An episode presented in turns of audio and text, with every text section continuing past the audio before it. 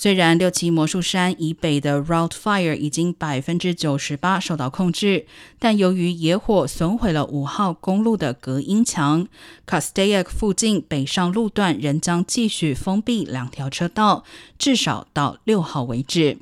加州交通局的工程师定于五号抵达，检查墙体损坏情况，并测结构是否完整。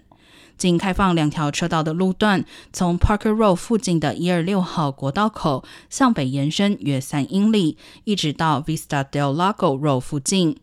南下车道则均已开放，不过仍建议在交通繁忙的劳工节周末改走一零一号公路或十四号国道。